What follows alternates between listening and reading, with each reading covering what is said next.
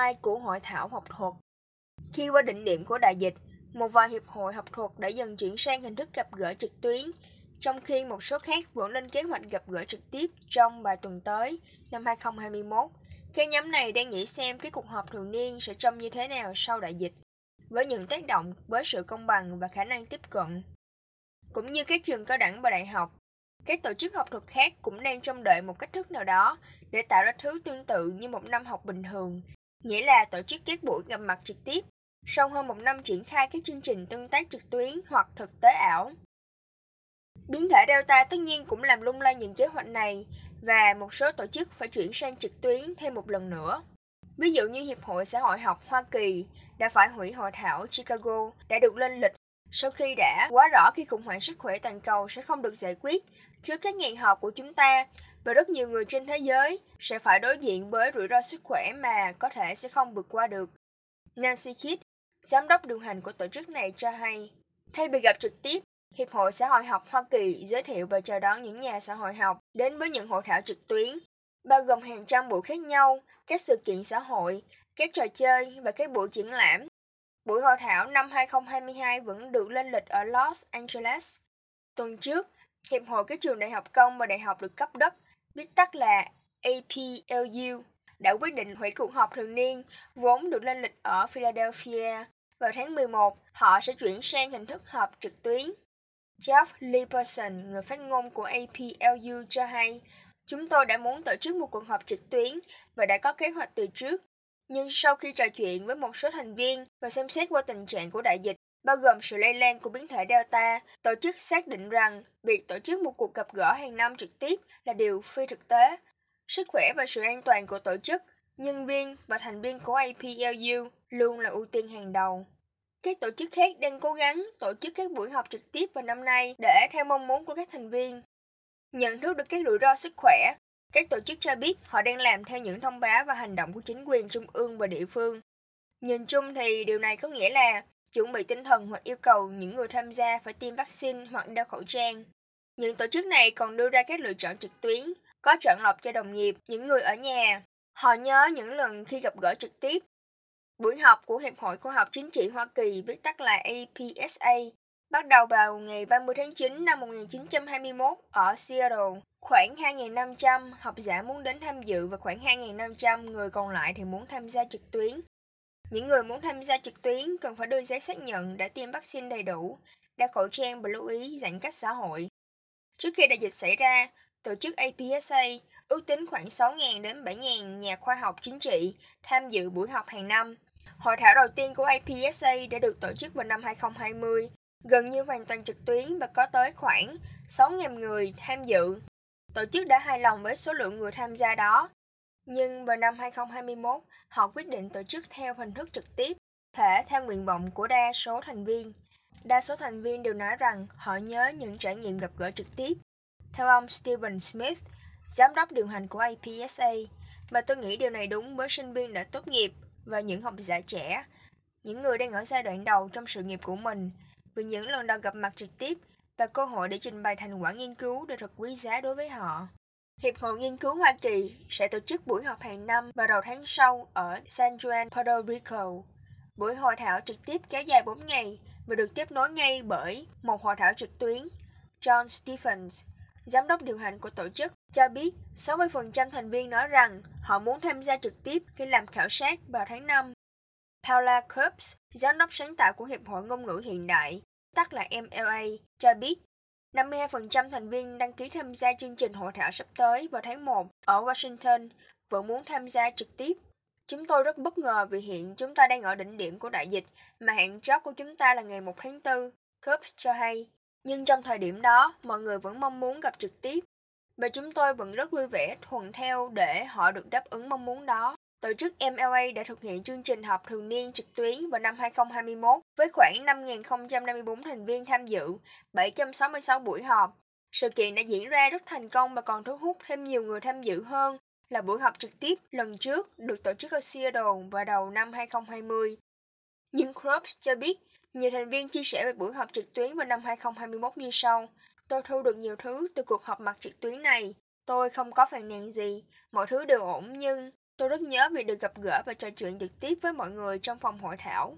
Curbs nhận xét, mọi người thực sự rất mong đợi được họp mặt trực tiếp. Cũng vì lý do này, Hiệp hội Lịch sử Hoa Kỳ đang lên kế hoạch họp trực tuyến ở New Orleans vào tháng 1 năm 2022. Hội thảo APSA sắp tới sẽ có nhiều thành phần diễn ra trực tuyến, nhưng Smith cho rằng Tôi nghĩ chúng ta đều mong đợi được quay lại họp mặt trong một không gian thực tế, nơi mọi người có thể đến và tham dự buổi họp mặt một cách bình thường.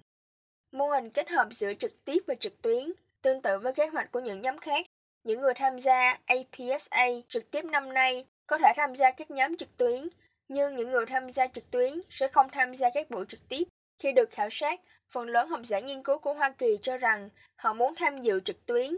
Tuy nhiên, các tổ chức của họ thấy rằng việc phát sóng trực tiếp buổi hội thảo cho các khán giả theo dõi ở nhà là vô cùng tốn kém về mặt chi phí, do đó mới có hình thức phát sóng lần lượt. Theo đa số các tổ chức, chi phí đắt đỏ của công nghệ phát sóng trực tiếp hàng trăm phiên hội thảo từ một trang hội thảo trực tuyến chính là rào cản lớn nhất đối với việc thực hiện mô hình hội thảo kết hợp giữa trực tiếp và trực tuyến ở hiện tại và cả trong tương lai. Có 12% các phiên hội thảo trong chương trình MLA vào tháng 1 được lên kế hoạch thực hiện trực tuyến dựa trên sự lựa chọn của người điều hành chương trình. Những thành viên tham dự trực tuyến có thể điều chỉnh các buổi họp cùng những tùy chọn khác cho phù hợp với nhu cầu của họ. Về các sự kiện trực tiếp, những lựa chọn phát sóng sẽ bị hạn chế. Cups của tổ chức MLA cho hay, tất nhiên chúng tôi biết cách tổ chức hội thảo trực tiếp. Chúng tôi đã làm việc này từ rất là lâu và làm rất tốt. Vấn đề ở đây là cố gắng kết hợp cả hai hình thức, trong đó chi phí là vấn đề lớn nhất. Nếu bạn muốn thực hiện buổi hội thảo theo cả trực tuyến và trực tiếp cùng một lúc, chi phí cho công nghệ nghe nhìn AV sẽ khiến cho việc tổ chức hội thảo vượt ngân sách. Khâu hậu cần và vận chuyển cũng là một vấn đề, đặc biệt là khi các tổ chức học thuật thường có số lượng nhân viên khá ít. Grossman của tổ chức AHA cũng cho rằng tổ chức hội thảo kết hợp cũng giống như tổ chức hai buổi họp, một bên là trực tiếp và một bên là trực tuyến cùng một lúc. Ông chia sẻ, chúng tôi không đủ nhân viên để làm cả hai việc như vậy. Trong khi hội thảo theo mô hình kết hợp hoàn toàn không phải là hướng đi trong tương lai, hầu hết các nhóm được cam kết phát triển hội thảo trực tuyến trong năm tới. Một số trường hợp đã yêu cầu việc này từ rất lâu, và một số hội thảo trực tuyến được chứng minh là sẽ dễ tiếp cận hơn cho nhiều nhà nghiên cứu từ tháng 3 năm 2020. Sau đại dịch, khảo sát được thực hiện trên 172 giáo sư trong các lĩnh vực khoa học, công nghệ và toán từ Mỹ, Canada và nhiều nơi khác cho thấy những người tham gia khảo sát đã tham dự khoảng 3 đến 4 hội thảo từ tháng 3 năm 2020. Gần như toàn bộ là tham gia trực tuyến, khoảng một nửa những người tham gia cho rằng họ cảm thấy an toàn khi tham gia các hội thảo khoa học trực tiếp. Khoảng 23% học giả của Mỹ cho biết họ cảm thấy không an toàn.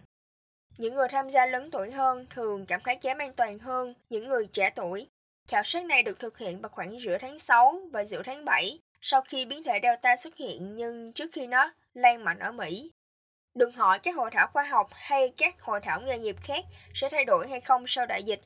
Có nhiều câu trả lời bày tỏ sự ủng hộ đối với mô hình hội thảo trực tuyến và mong hình thức hội thảo kết hợp sẽ trở nên quen thuộc. Các học giả cho rằng hội thảo trực tuyến giúp tiết kiệm thời gian, chi phí và mang lại nhiều tiện lợi. Tuy nhiên, không có nhiều người mong muốn hình thức trực tuyến hoàn toàn thay thế hoặc thay thế phần lớn hình thức gặp mặt trực tiếp. Khi được hỏi về những khía cạnh nào của hội thảo trực tuyến sẽ được duy trì sau đại dịch, các học giả đề cập đến việc có thể tham gia các phiên hội thảo được ghi hình hoặc thậm chí là được ghi hình trước. Khi được hỏi về công nghệ, nhiều học giả cho rằng họ chào đón sự linh hoạt và chi phí thấp hơn khi tham gia trải nghiệm trực tuyến, nhưng đồng thời cũng nhớ các trải nghiệm cá nhân. Trong năm 2022, 45% những người tham gia cho biết họ muốn được tham dự số lượng hội thảo tương tự như trước khi xảy ra đại dịch. Khoảng 28% kỳ vọng tham gia ít hội thảo trực tiếp hơn và 22% thì ngược lại. Các cơ hội mới cho việc tham gia, theo các chuyên gia, mô hình hội thảo cũng như dạy học trực tuyến đã giúp cho họ nhận ra nhiều bài học về việc tăng tính đa dạng, mở rộng khả năng tiếp cận và tính bao quát, và họ sẽ tiếp tục áp dụng những bài học này cho những năm sắp tới, với sự tập trung vào việc mở rộng phạm vi tiếp cận cho nhiều đối tượng hơn nữa và giảm tác động đến môi trường. Matt Dowell, phó giáo sư tiếng Anh của Đại học Towson, người đang mắc bệnh mãn tính cho rằng Đối với các tổ chức nghề nghiệp, hình thức hội thảo trực tuyến đã giúp mở rộng khả năng tiếp cận so với hình thức truyền thống. Cũng theo ông, đại dịch đã tạo ra nhiều sự thay đổi lớn trên diện rộng về việc quay lại với hình thức hội thảo trực tiếp chỉ vì thói quen hoặc sự ưa thích sẽ làm mất cơ hội có được nhiều thành viên và nhiều người tham gia hội thảo hơn. Amir Haji Abari, Phó giáo sư ngành kỹ thuật hóa học và môi trường của Đại học Yale, người đang thực hiện các buổi trò chuyện trực tuyến quanh năm về nhiệt động lực học dữ liệu và động lực học phân tử cho rằng sự tham gia trực tiếp vẫn có lợi thế của nó. Vì nếu không như vậy, mọi người thường dễ mất tập trung và giảm hứng thú. Tuy nhiên, H.J. Ackberry, một người khiếm thị, cho rằng ông nhận được lợi ích khi tham gia hội thảo trực tuyến suốt 18 tháng qua, đặc biệt là vì có cơ hội xem các bài giảng và buổi trò chuyện qua màn hình riêng của mình. Ông chia sẻ, tôi mong rằng các tổ chức xã hội khoa học và nghề nghiệp vẫn giữ dịch vụ phát sóng này cho những người như tôi. Nếu không trực tuyến thì trực tiếp, bằng cách chia sẻ màn hình của máy chiếu đến máy tính bảng cá nhân của người tham gia.